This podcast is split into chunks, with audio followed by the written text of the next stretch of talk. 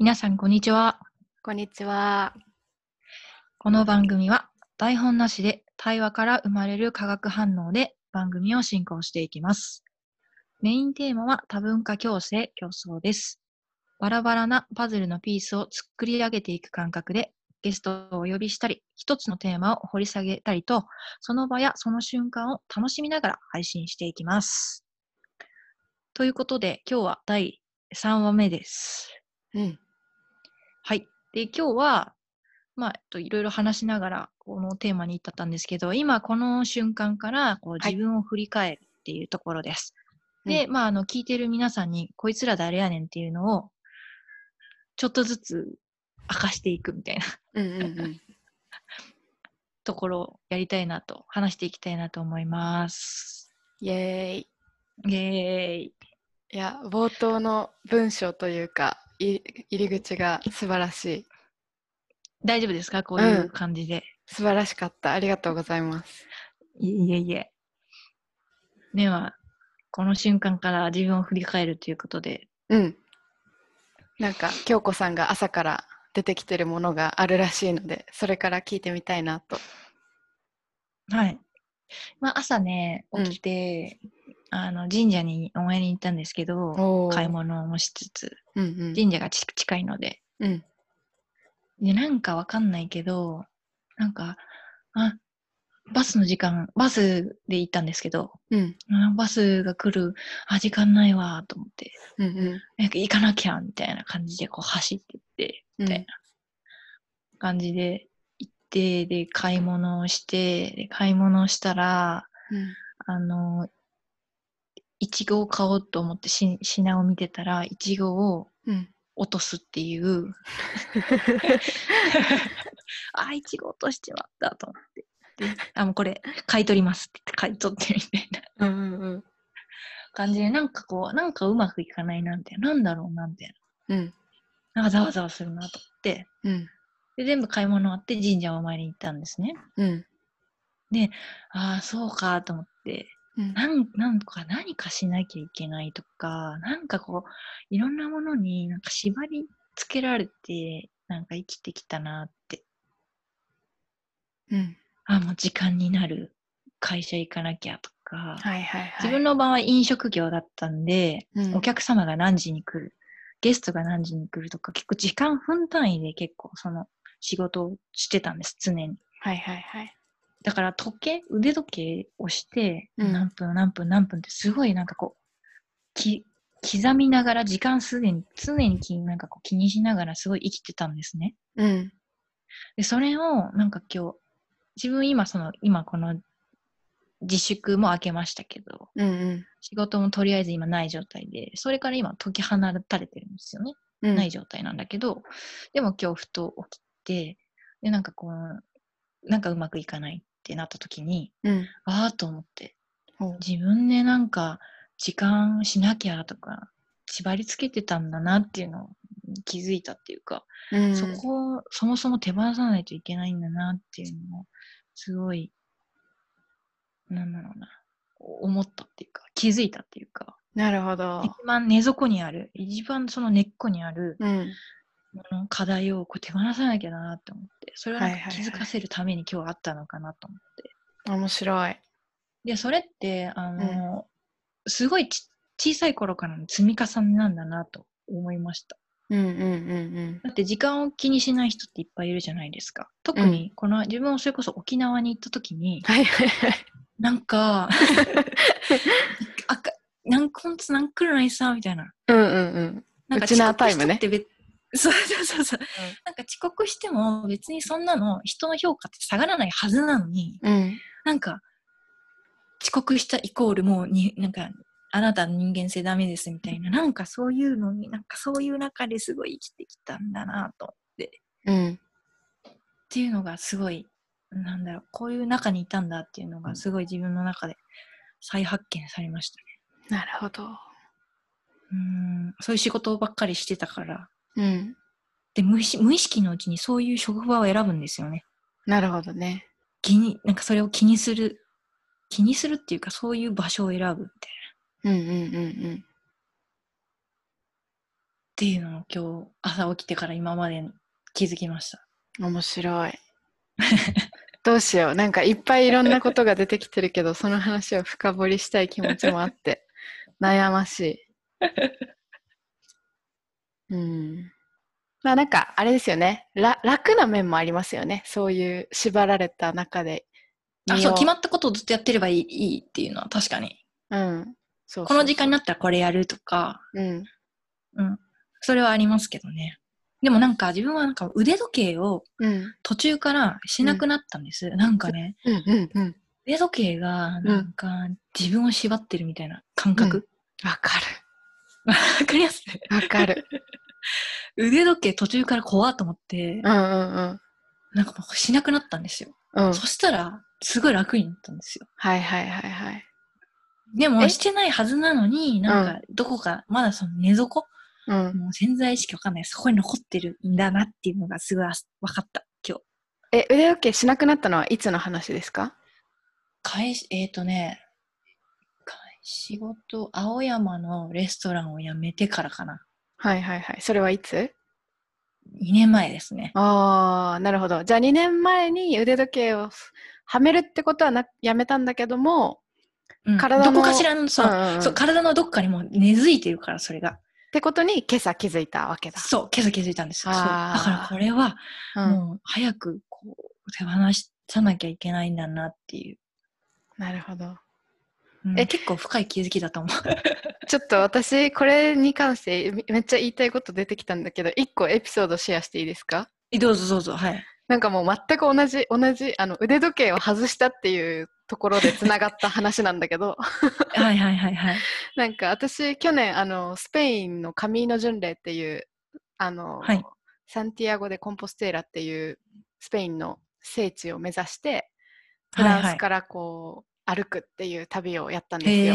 はいはい。でその時にまさに、あの、今本当、ま、腕時計焼けがすごいくっきり残ってるんですけど、まだ、はいはいはいはい。あの時計を見て、えーどこから始めようかなんかまあ何時までに次の町に着きたいから今日はうん何時に出発して、とかあのここで何時に休憩してこの時間でご飯を食べてで明日の朝何時には出発したいからそのためには明日何時に起きる必要があってだから今日何時に寝ようみたいなもうすべてをそういう、ななんだろうなスケジューリングされてる。そうそうそうそうそう。なんか旅って何でもいいはずなのに、勝手に自分で学校とか会社みたいにカリキュラムというかスケジュールを作るみたいな、なんかそれやることがなんか効率的とか、ななんなんでしょうね、うんうんうんうん目的を達成しやすいとでも思ってるのかわかんないけど、まあうん何にも考えず無意識にそういうサイクルが出来上がってたんですよ。うん。なるほど。そうそうそう。それで多分ね、2週間ぐらい行ったんじゃないかな、そのまま。だ。けそうだけどある時ふとなんかねあれ？みたいなちょっとなんか結構まあいろんなことが順調にいくんですよそうするとまあ順調っていうのが何かわかんないけど、まあでうん。なんかちょっとこれはあのななんか次のことばっかり考えてなんか予定された行動をしてるだけでちょっと楽しくなくなってきたなみたいなうんうんうんうん。がして腕時計を外すっていうことをしたらそこからのなんていうの？まあいろんな人の出会いとかまあ要はあの決まった街も最初にこう目的地を特に決めずに歩くとか、うんうんでうん。お腹空いたら食べるとか、はいはいはいはい。眠くなったら寝るとか。そうそういうふうにもうなんかもう欲するがままにこうやるとなんだろう、まあいろんなことがでもだからそれによってこう食べ過ぎたり夜あのなんかお酒飲みすぎて次の朝起きれない動けないとかなんかそういうことも起こってくるんだけど、でもなんかあの体があのまた新しいサイクル作るためにこうなんていうのかな修復してくれる？なんか次の日はうん。ぐっすり体を休めようとするとか、はいはいはいはいはい。っていうのを感じた時になんかああ今までどれだけなんていうのかなその客観的な時間っていうのかまあだから時計が指し示す時間の中で全てをこう詰め込んで生きてたそうそうそうそのう。かみたいなはいはいはいはい。そこから出たらなんかもう本当に自分の時間というかうん。なんていうの？そうそういうのがすごいあったのを思い出しました。面白い。でスケジュールってもうなんか予想ができることですもんね。うんうんうん。だから、そうそう、予想、もうすでになんか、スケジューリングしてる自体でも予想は立ってるから、はいはい、こうですよね、みたいな。そうね。そうなりますよね。で、それをうん外すと、やっぱりその予定、予定外のことが起こるから楽しいですもんね。そうそうそうそう。まあなんかいろいろびっくりしたりはするんだけど、予定外だから。いやこれいかにこの自分、うんなんかじ時間の概念を作ってるのは人間だから、あれなんですけど、うんうんうんなんか、つんなんだろうな、なんか、その、そういうのをやっぱ腹、取っ払うことによってやっぱ創造性も生まれてくるよなっていうのはうんすごい感じますしね。腕時計一つでこんなに感じるんだっていうのを思いましたもん。確かに。だからちっちゃい頃からそうだとしたら、うんもうね、わかんない。麻痺する。確かに。うん。なんか調子悪いなで終わるんだと思うんですけど、うんうんうんうわーって自分は、うわ、なんかこんなことをずっとやってたのかっていううん に思いましたもん。なるほど。これ、いや、でも本当そうだと思う。あのーなんか、それこそさっき遅刻とかっていうキーワードも出てきましたけど、うんうんうんなんか遅刻がいけないって多分、なんか、もう私、なんか部活とかから学んでる気がするんですけど、縦社会的なね。そうそうそうそう。もうなんか朝起きて部活の集合時間に例えば目覚めてしまった時のもう人生終わった感。そう。そう。もう本当に本当になんか行ったらシャトランさせられるなとかまあ一日中立たされるのかなみたいな。はいはい。なんかもう本当に。そうそうそう恐怖に震えながら体育館に向かい 体育館に着いたらもうちょっともうなんていうのかなマジで穴があったら隠れたいっていう気持ちで一日過ごすみたいな。なんか目も合わせられないみたいな。なんかおかしいですよね。おかしくない？そう、うん、でも思い出したうん小学校4年生とかでそんな気持ちだったからいや、そうですよね。だからそ、うんちっちゃい頃からそれなんですよ。そうそうそれそ根深いんですよ、すごい。うねうん。そんなことないのに。えうんいやー怖い怖いそう、すごいなんか、怖っと思って。これね完全にねあれですよねんなんかその支配というかコントロールのための仕掛けが身体化されてるみたいな いや、本当にそうだと思います。ねいや、本当に、これ怖いなっていう。え結構怖いうん。だから自分はそんな人生ですよ。送ってましたよ。うんうん。だからもう嫌だなってうんうんうんうん思いながら、思って今生きてますよ。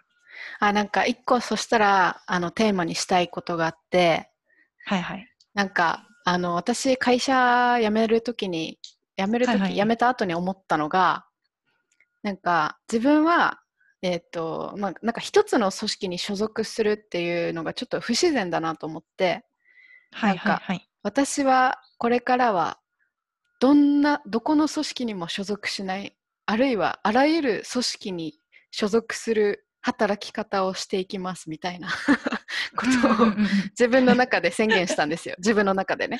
うんなるほど。そうそうそう。でっていうふうになんかなんていうのかなそそういうふうに生きようと思って組織から飛び出るってことをしたんですけど、うんなんかそれってすごいちっちゃい私というめちゃくちゃ小さい一人の人間の思いだけではなんていうの？なかなか達成できないというか社会の中でやっぱ生きてるからなんか社会との関わりの中でそういうあのしたくさんの組織に属しながら働くっていうことが、なんていうの社会側ともあのそういうふうになっていかないと私一人だけがそういうふうにいくら願っていたところでうん、できないみたいな、まあ、つまり何が言いたいかというとそのだからね京子さんがそのそういうのにもう縛られて生きていきたくないっていうのでうん。あの私もそう思うからなんか共に生き方を模索しましょうみたいな感じなんだけどうん。なんかなんなんていうかな。まあでもそれでいいのか。誰かと一緒にそうすればいいのか。自分もその同じ感じで、うん。まあその、大きな、うん高卒でそのまま、あの、企業に働いたんですけど、うんうんうん。結構大き大きな企業にいたんですけど、ね、そこに行くと、まあうん。あの技術職だったから、うん。あのみんな15歳から働いてるんですよ。おじいちゃんとか。まあ、要は高度経済成長の人たちですね。はいはいはい。ものづくりで日本を支えていましたみたいな人たちが、もうそういう人たちしかいないところだったんですね。うん。だから、勤続45年とか普通なんです。すごい。勤続45年ですよ。うん。自分はね、もう、あの、入った時から、うん。18で企業、あそこに入った時に、親はいにうん。入社する日に、申し訳ないけど、うんここにいるつもりありませんみたいな。うん4年、4年か5年したら辞めますみたいな。入社すると同時に辞めます宣言みたいうん。なのをしてました。それもなんか、その同じところにいるって自分はうん。なんか不自然というよりはつまんないなと思ったんですよ。うん。だってずっとそこにいるつまんなくない？って45年もつまんねえなと思って。はいはいはい。だとしたら、それこそさっき、あの、右野さんが言ったように、うんいろんなたくさんのき企業にこう属して社会と関わっていくっていうのがうん。普通じゃないっていうか楽しいよなと思ったんですよ。うんうんうんだから、あの、45年なんていません、ここに、みたいな。4、5年ですみません、やめます、みたいうん。うんうんうんうんうん。な。宣言したら、何言ってんだ、バカ野郎、みたいな こと言われましたけどね。うん、まあそうですよね。いやそうだからえなんなんていうの？だからそのそういうふうにまあだだからまあなんとなくそうそういう腕時計外すとかなんかそういうふうに宣言するみたいなちょっとなんか、まあ、似てるとこあるじゃないですか。はいはいはい。でででそういう2人がちょっとまあ出会ったのめっちゃ最近ですけど、はい、そうそういう感じで、あのーまあ、そそれはなんか、あのーなんていうかなんまあちょっと、まあ、運命って言ったらあれかもしれないけど なんかそういう感じで進んではいるっていう感じがすごい嬉しくてただそそれだけでいいのかというかなんていうの、うん。なんかどどういうふうにしていけばいいんだろうなかなみたいな。あ何がしたいんだろうな私は。うーん。なんか早めたいのかな社会の動きを。でもどう思います？この、今このコロナによって多分、うんうん。で、この今日本も副業してくださいねっていう風には向いているから、うんうんうんうん。そこは自然とこの一つに属するっていうところは、うん。だんだん徐々に徐々には薄くなっていくんじゃないかなとは思いますけどね。確かにね。うん。そうかもましてこのオンラインでつながれるってなってくると多分すごい、垣根がすごい低くなるわけじゃないですか。そうですようん。だから、まあ、まあ、遅いのかゆっくりかはちょっと速さはわからないとしても、そっちの方向には確実に向いていますよね。うんうんうんうんうん。そっか。じゃあまあ、そんなに大きな流れのことは細かく考えすぎずに、なんかうん目の前、ね、自分たちがこの流れの中で、まあ、この今のポッドキャストを急に始めたみたいな感じで、なんか、うん。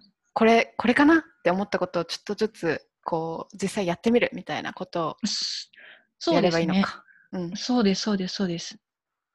それこそなんか、なんかこう思ったことをやってみるっていうのがすごい大事だと思うんですよね。こう自分が麦野さんに、うんあのコンタクトを取った時あのみたいに、あって思ったらやってみるみたいな。うん。それでなんか反応が返ってこなかったら、うんそれはそれでいいかって思うことじゃないですか。うんうんうんうん。そうですね。いや、もう私はそう、京子さんのあの、ダイレクトメッセージ、ポッドキャストやりませんか、メッセージに衝撃を受けて、あこんなに知らない人になんか、なんていうのかな、その直感みたいなものだけで、実際にアクションまでしちゃう、そんな生き方ができるんだって、めっちゃ勇気づけられた。そうですか。ありがとうございます。素晴らしいなんだこいつってね、思う人はそれで、それはそれまでだなって思ってる。絶対そのパターンもありえますよね。え、そうそうそうそう、ある、あるじゃないですか。うん、あるある。でもそれでね、まあそれだったら、それはその人のまた縁がなかったのかな、うん今じゃないのかなって思うだけで確かに。いいと思うんですよね。いちいち傷つかずにね。そうそうそうそうそうう。ん。それで多分、ちゃんとレスポンスが返ってきたら、実際物事ってうまくいくんですよ。なるほど。